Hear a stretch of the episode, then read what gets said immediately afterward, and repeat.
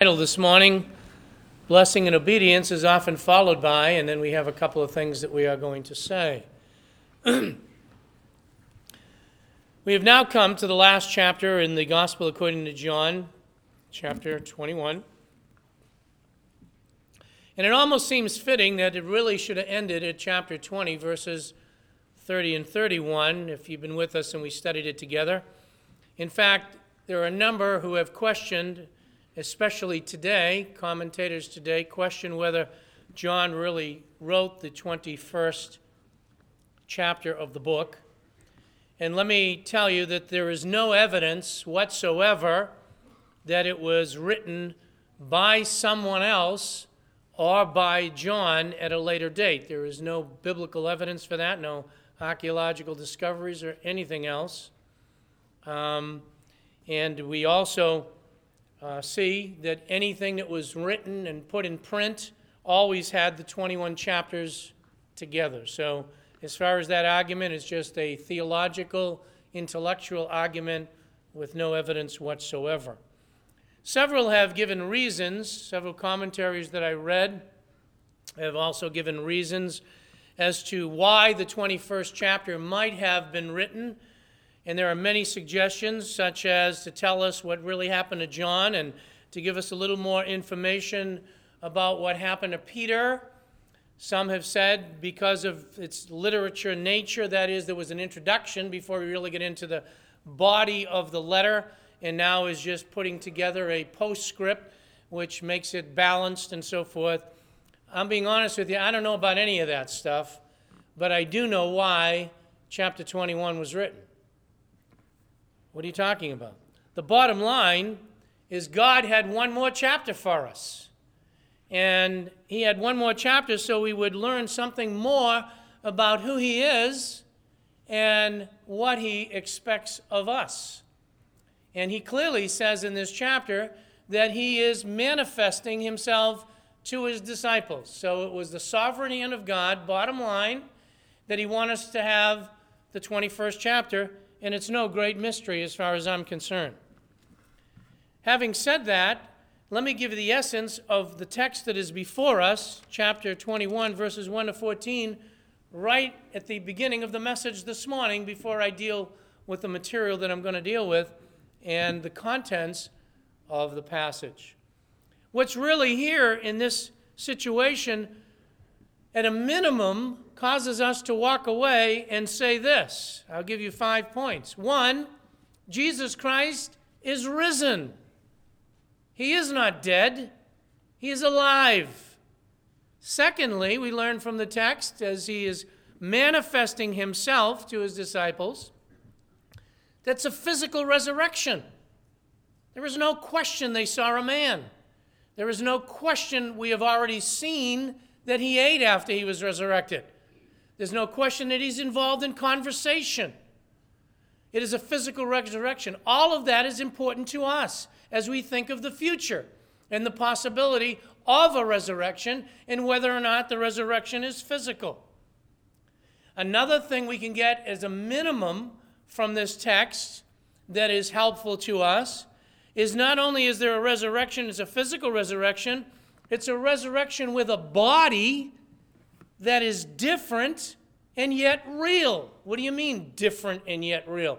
It's different because we've seen consistently, and we will see again in the context, that they didn't recognize him totally for who he was. There was something different about the body, but it was a real body. That assures us of what we learn in 1 Corinthians 15 that there's a spiritual body there's a physical body, and then there is a resurrection, and the new resurrected body will be undefiled and equipped for eternity. So, again, this text brings that out to us. It also shows us, because as we look back in history, as Pastor Chris said, Jesus Christ was born thousands of years ago. We haven't seen him. And certainly, when we talk about a resurrection, the best people to talk about as far as seeing someone that was resurrected is someone that saw him, if we didn't see him ourselves, eyewitnesses. And again in the text, we see very clearly that he was not only seen, he was talked to, he was touched, and so it again is real. And another thing that the text provides for us in this chapter is it shows us, certainly as we read this this morning, of how he is still providing even after his death and his resurrection. He's the one that we need to look to. He's the one that we still are to follow. He is the one that will still provide for every need, and He cares for us long after His resurrection and His crucifixion. And so, those are certainly some minimal lessons that are still here in chapter 21, and certainly in the first 14 verses. But let's put it in the context and try to go through the passage together with the structure the way I gave it to you in your outline.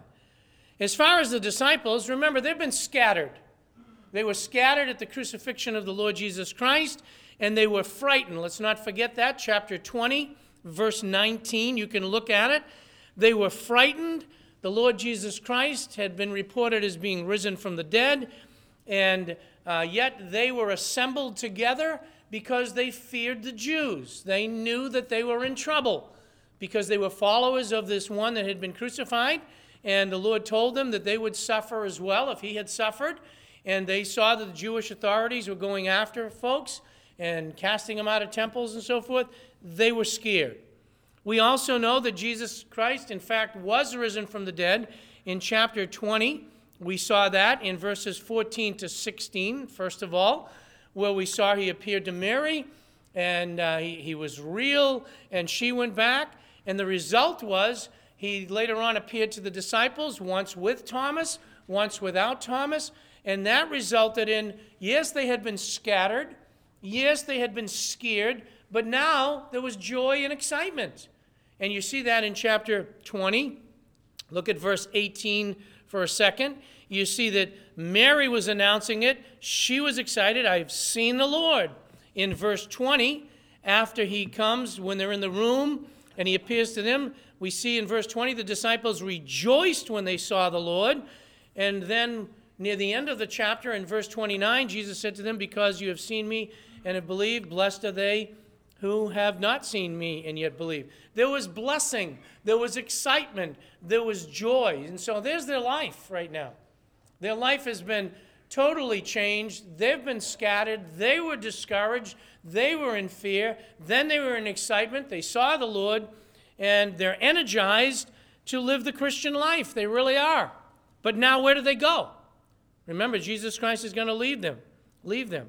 And uh, to let you see what I'm dealing with in the passage, I think he, right away I can give you some application. Oftentimes, where there's an initial salvation because we hear about it, we get excited, and then you go on and we get into a routine, and now what's going to happen? Now what? Uh, what is what's going to happen to our life? Where do we go? What do we do? And uh, we need renewed excitement. We need renewed blessing. We need encouragement. And so, what happens? Well, I'll come back to that in a second, but you have obedience. I want you to understand that when we come to verse 1, and it says, After these things, Jesus manifested himself again to the disciples at the Sea of Tiberias. And I'll address what that is in a second. But I want you to notice that they are in obedience, at least to some extent. Why? Turn with me to Matthew chapter 28. Matthew chapter 28.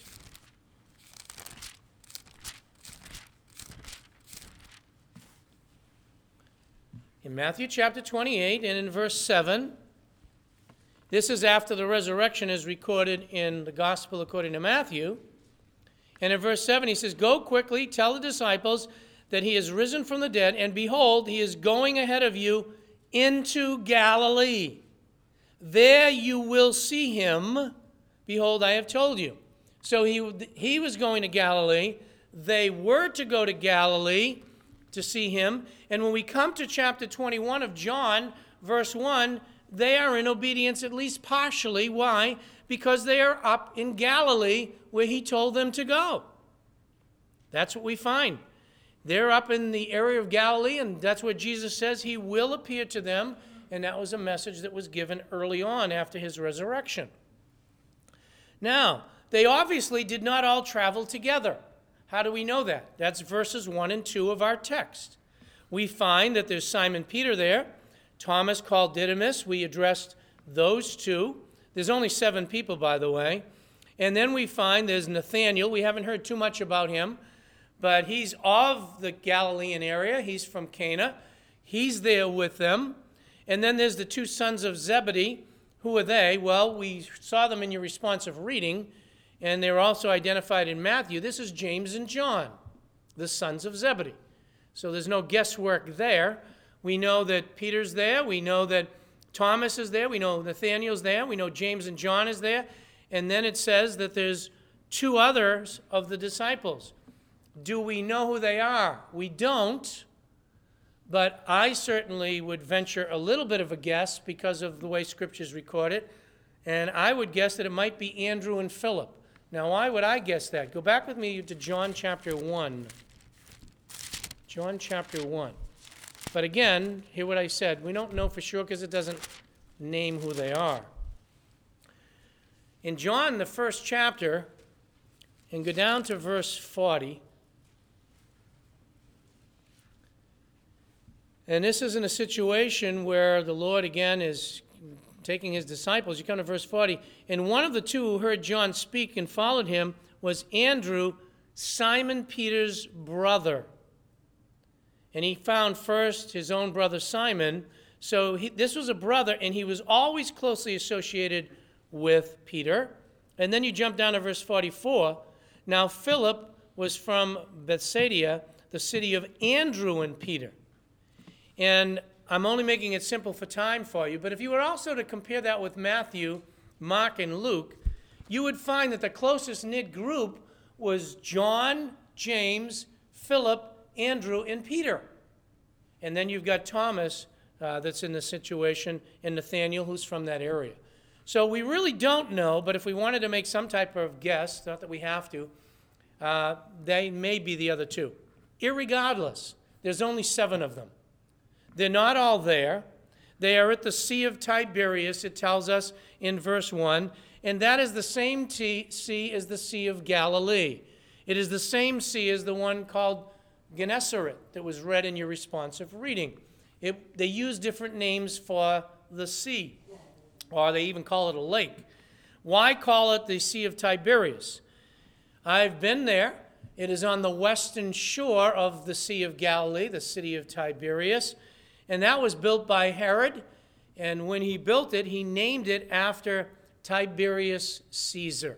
And so often, because it was on that bank, they would call it the Sea of Tiberias because of the city that was there. And it was also called the Sea of Galilee because of the region it was in. So it had various names, but it's the same place, is all I'm trying to tell you. Okay, and, and what you see is they have gone there by seven. They are blessed. They have just recently seen the Lord. There's a renewed excitement in their life. And in general, they're where the Lord wants them to be up at the Sea of Galilee. However, they weren't totally in the place. Why? Because they were told to wait on the mountainside. And on the mountainside is where the Lord had taught them many things. And actually, they're down at the lake. They're down at the lake itself. And what happens? Well, God has been providing for them. The Lord Jesus Christ has been providing for them on a continual basis. They're now in the sea of Galilee. They're at that area, and the Lord's not there yet, as far as they know. Only seven of them are there. They probably traveled in different groups as they went up there. And uh, they've been following Jesus for three and a half years. He's been providing for every one of their needs, uh, and He's not with them every day anymore. He's been resurrected. They've seen Him. They're excited. They're at the place that He wants them to be, but Jesus has already told them, I'm leaving and going back to my Father. I won't be with you every day, in other words. But he's still going to spend some time with them and is going to teach them, but their lives have changed. He's not there every day. He's not providing for their food as far as he was physically there, and they could see that. They know the authorities are against them. How are they going to carry on? What are they going to do while they're waiting for Jesus? Uh, well, what else should they do? Be patient. But they weren't. Now you say, why? Why do you say they weren't patient, Pastor Dan? Because all they were told to do is go up there and wait. So what do they end up doing? Well, while they're there, Simon Peter turns around and says, I'm going to go fishing. He says, I'm going to go fishing. And I really do think it was a little lack of patience here. Why? They didn't have any food. Peter is the leader. Uh, he's also, if you know a little bit about Peter, he is impulsive. You're going to see it in the text again this morning. Remember, when Jesus was walking on water, he was ready to go. When Jesus was going to go die, he was ready to die and said, I'll die with Jesus. And he said that right after he was told, Get behind me, Satan. He was the one that in the Garden of Gethsemane took the sword out and cut Malchus's ear off. He was very impulsive, and usually people like that are not patient. And he's up at the Sea of Galilee, and so now he's waiting. The Lord's not here. There's only seven of them. The others are probably still traveling as far as he's concerned. And what are we going to do? We need food. Well, they still have to support their family. They still have to meet the every needs that they have, and Jesus isn't there providing for them. And they know fishing. So what do they do? He goes fishing. He did what he knew. He simply went fishing. Now, there's a lot of comments that are s- said about that. Let me just address that for a second. Um, that he didn't have faith in the Lord or whatever. I'm not so sure. And does he do this to go on a permanent basis? From this text, I'm not so sure, but I think it's going to get answered in the next one. Uh, so I'll save that for the next message. But it's hard to just simply wait and do what God wants us to do. But I'm going to tell you something that's when we get in trouble. And I bring it back to the example about getting newly saved. Oftentimes, we get saved and time goes by and we're praying for our families and family members aren't getting saved and time goes by and we're we know we're doing what the lord wants us to do we're reading the word but we get into the routine of things and all of a sudden you find yourself the same way drifting back to things you used to do and all of a sudden christianity or our life becomes boring if we're honest and we're not patient and to do what the Lord wants. And I think Peter finds himself in that situation. Look, I'm where the Lord wants me. He's not here. Everybody else is not here. I guess I'll just go back to fishing and do some fishing. And when we're not patient, we get into trouble. And there's a lot of scriptural examples on that. It, again, let me give you a couple of examples right off the top of my head. Abraham. The Lord said, You're going to be blessed. Yes, I believe that. You're going to have a son. Yes, I believe that. And he believed him. But what happened in time? Hagar what do you mean? His wife came along and said, You know, we, I'm still getting older, you know, and now I'm really getting old and I haven't had a baby. Maybe the Lord wants it done this way. And so he said, Take my handmaid. And by the way, Abraham did and had a child. Was that God's way? No. And trouble resulted because he didn't patiently wait. Lord says, You're not old enough yet. I want to see you guys to be 190 and then we'll have a baby right. Okay? But that was God's way. I'll give you another example King Saul. Happened several times with him. He goes in, he's told to be patient, just wait till I get there.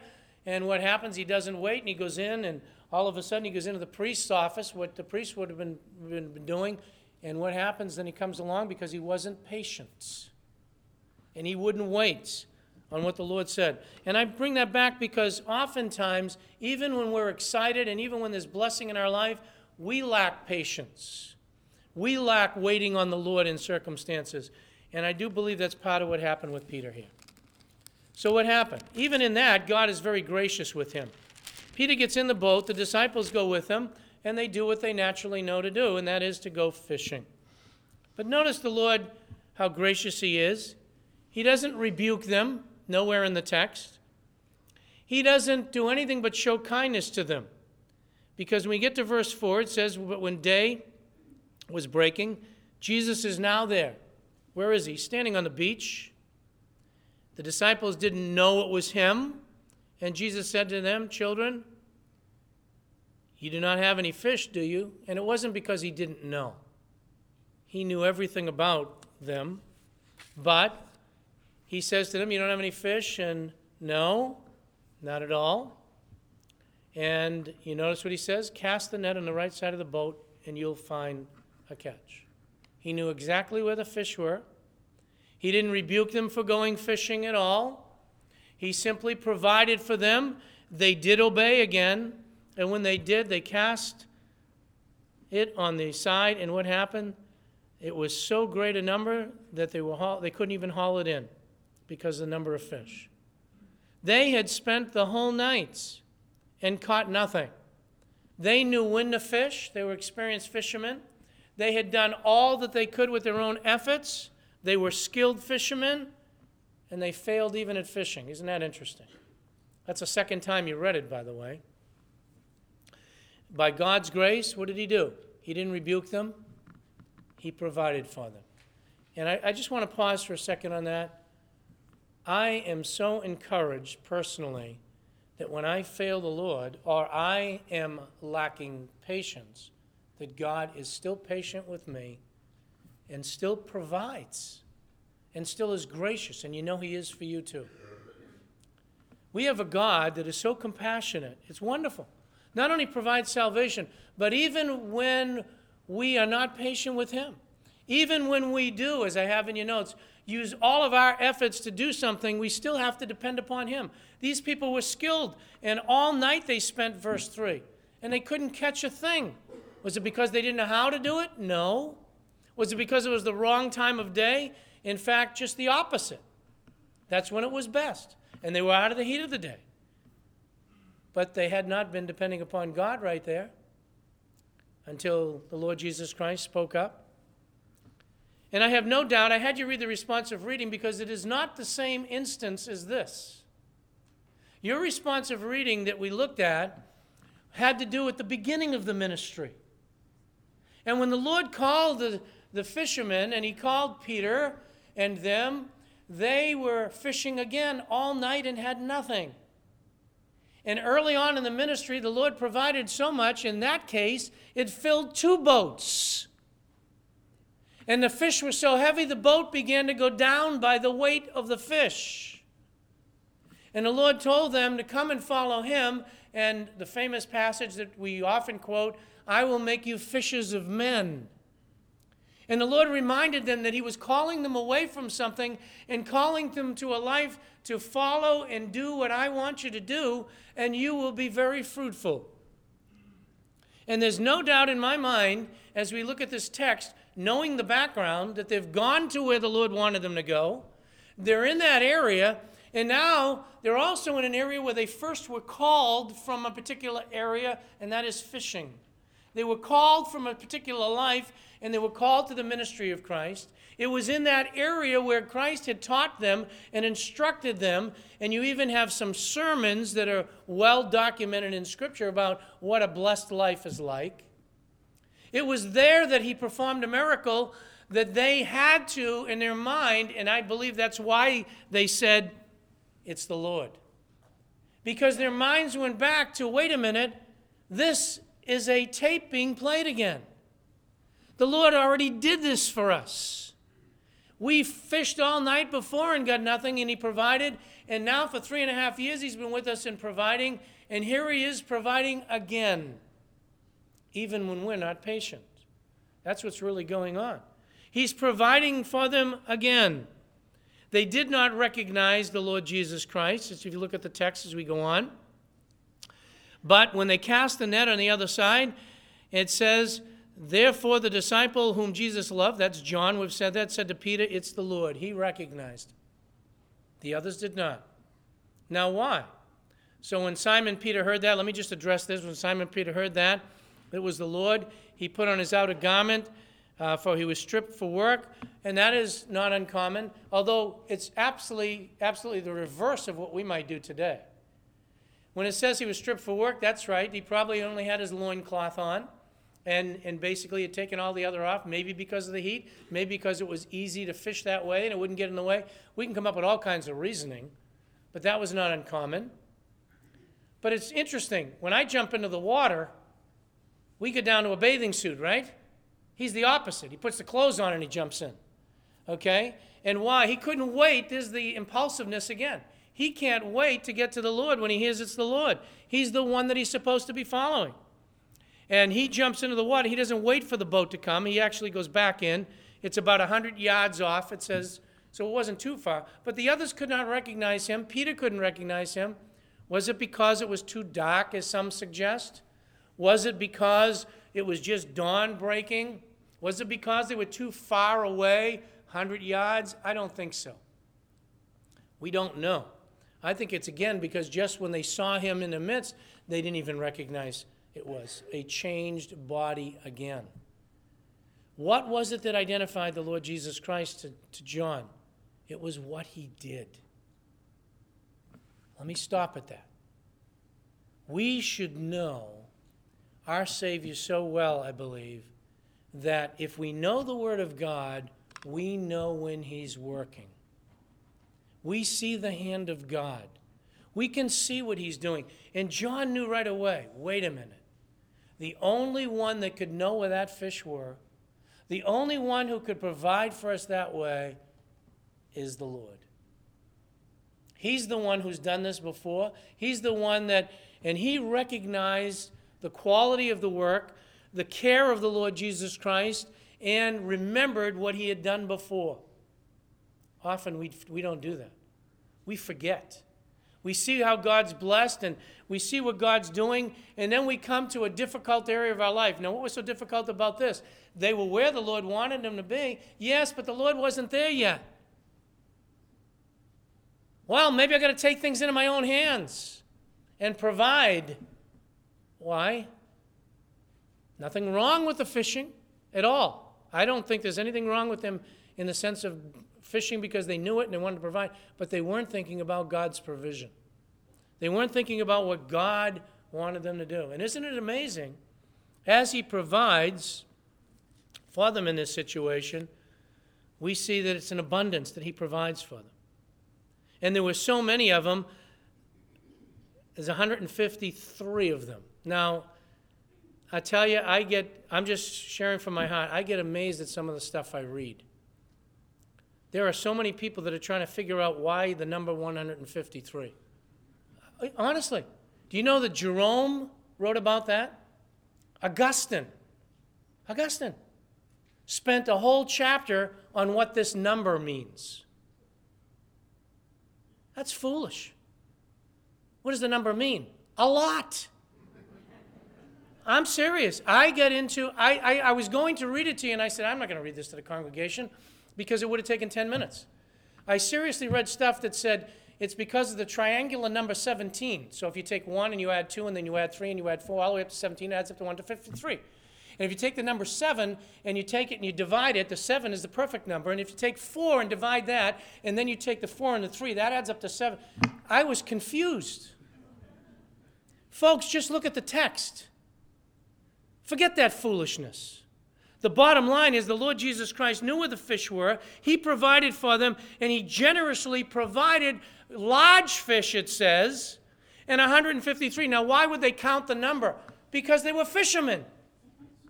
What are you talking about? What are they going to do with them? Sell them.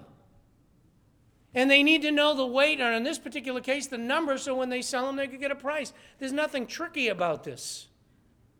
It's simply there.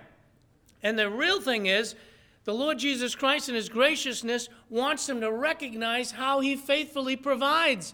And He not only invites them to catch the fish, He invites them to breakfast. And did you notice the miracle again? A lot of times they, they don't even talk about the miracle, they're talking about the 153 fish. He's on the shore, he didn't go fishing, and he's cooking the fish before they come in. What are you talking about? Verse 9. They saw the charcoal in the fire. What did he have? A little Bic lighter? I don't think so. What do you mean the charcoal? And, and fish placed on it, where did he get them? Oh, wait a minute. He's the same God that provided for the loaves and the fishes. You see, look deeper. The Lord Jesus Christ just wants them to see, you know, you've been there, you've been fishing all night, nothing. Look, I provided more than you can handle. And he gets into the uh, waters, and then he's helping them to pull the fish aboard. They count it. By the way, let me prepare you for next week's message. I also believe that this is going to be a test in their life. because I do think we're going to see that after the Lord provided so graciously and abundantly for them, he's going to challenge Peter more than just whether he loves him. He's going to challenge him as far as when I leave, what are you going to do now? But I'll leave that for next week. And it's because of this number of fish. But he invites them on a breakfast, provides for them, and graciously, graciously meets their every need. And by the way, when it says in verse, I probably should, uh, time's going by, mention this. When it says in verse 12, none of the disciples ventured to question him. Literally, that means they didn't dare ask him. They knew who it was. Why? It says it. They knew. They knew it was the Lord Jesus Christ.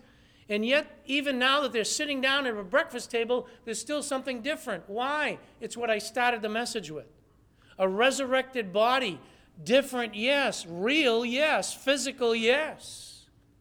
But different. And that's how you and I will be with a resurrected body. Different.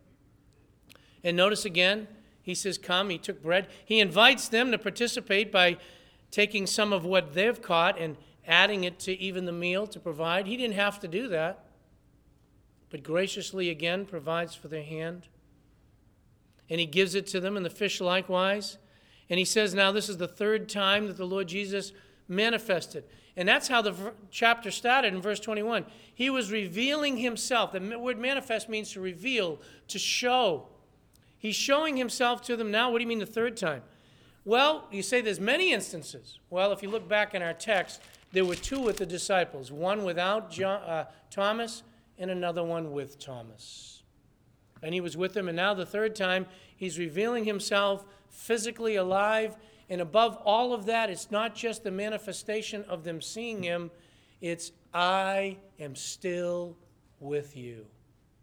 I am still providing. I am still the one that you are to look to. The Lord expects us to be obedient, but fully obedient. They were simply to go there and wait. They were simply to depend upon God. And God will take care of us. What about you? What about me? What if we lose our job? Should we then not go and look for a job? No, of course we should. But will God provide for you when you're out of work? Yes, He will. But what about when you do have work? Are you going to just depend upon yourself? Are you going to look to God? They had an occupation. But you know what? Isn't it interesting? They couldn't even catch a fish if God didn't allow it. You say, well, that's not like me. You know, I'm, I'm one of those intelligent people that all I need is a computer and I'm all set. Really? Do you think God can't change your life in a matter of moments? But we have a God that's compassionate, that not only, as we just celebrated, provided salvation, but He is interested in our every need.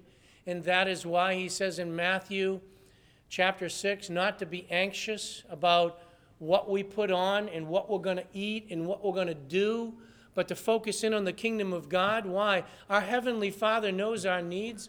Don't you know that the Lord Jesus Christ knew the needs of the disciples? And He not only provided for them, He provided more than they could have and enough so that they could go and sell it and have further provision. But only He could do that. Only He can do that.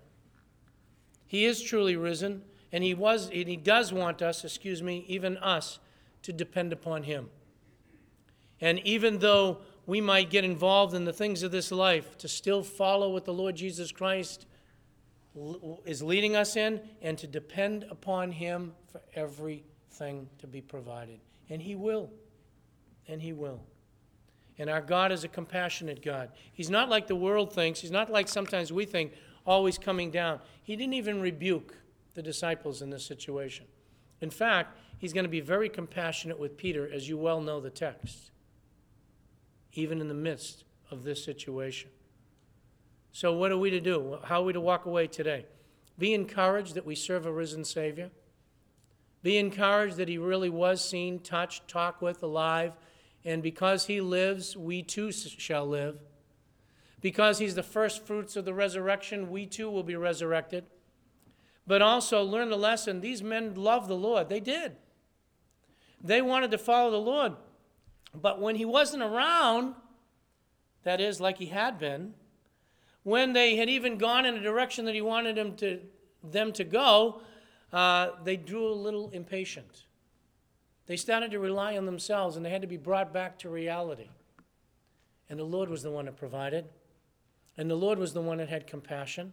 And the Lord's the one that's going to lead him so that by the time we're done with the book, it's going to be the idea of follow me in every area, in every way. You do that, and I will bless. And it's so true in our own lives. Let's close in a word of prayer. Heavenly Father, help us to see beyond just the physical means of eating fish and having breakfast. Lord, it is true that in this life you provide for us. You've given us intelligence. You've given us the ability even to earn wages, the scriptures tell us, and to have wealth. And there's nothing wrong with that. But Father, so often we can go our way and not depend upon you. We can obey you halfway and then get caught up in other things and forget. I thank you for the reminder of communion and the sacrifice of the Lord Jesus Christ. We thank you that greater is He that's in us than He that's in the world. We thank you that you will never forsake us and never leave us. We thank you, Father, that you know all of our needs and we don't have to be anxious about what we will eat, what we will put on, or where we will go. For, Father, while we may be physically fit, while we may be alert and healthy and able to even have a job and, and move around, it's still all dependent upon your grace. Help us not to rely on those things, but to rely on the grace of God, to look to you, to be ready to follow and to be ready, as Thomas was, to recognize you as Lord and God. To be alert as John was, so that even in a boat, when he saw what was going on, recognized it was your hand. It had to be you. And I pray, Father, sometimes we go along in our life and we don't recognize your hand because we're not looking closely. We, we don't see, Father, the way you're blessing, the way you're providing. Help us to see that every day. And I pray that you'd help us to live in a way that will be pleasing in your sight and will bring honor and glory to your name, and also that will thrill our hearts so that we can praise your name to others. We ask this in Jesus' name. Amen.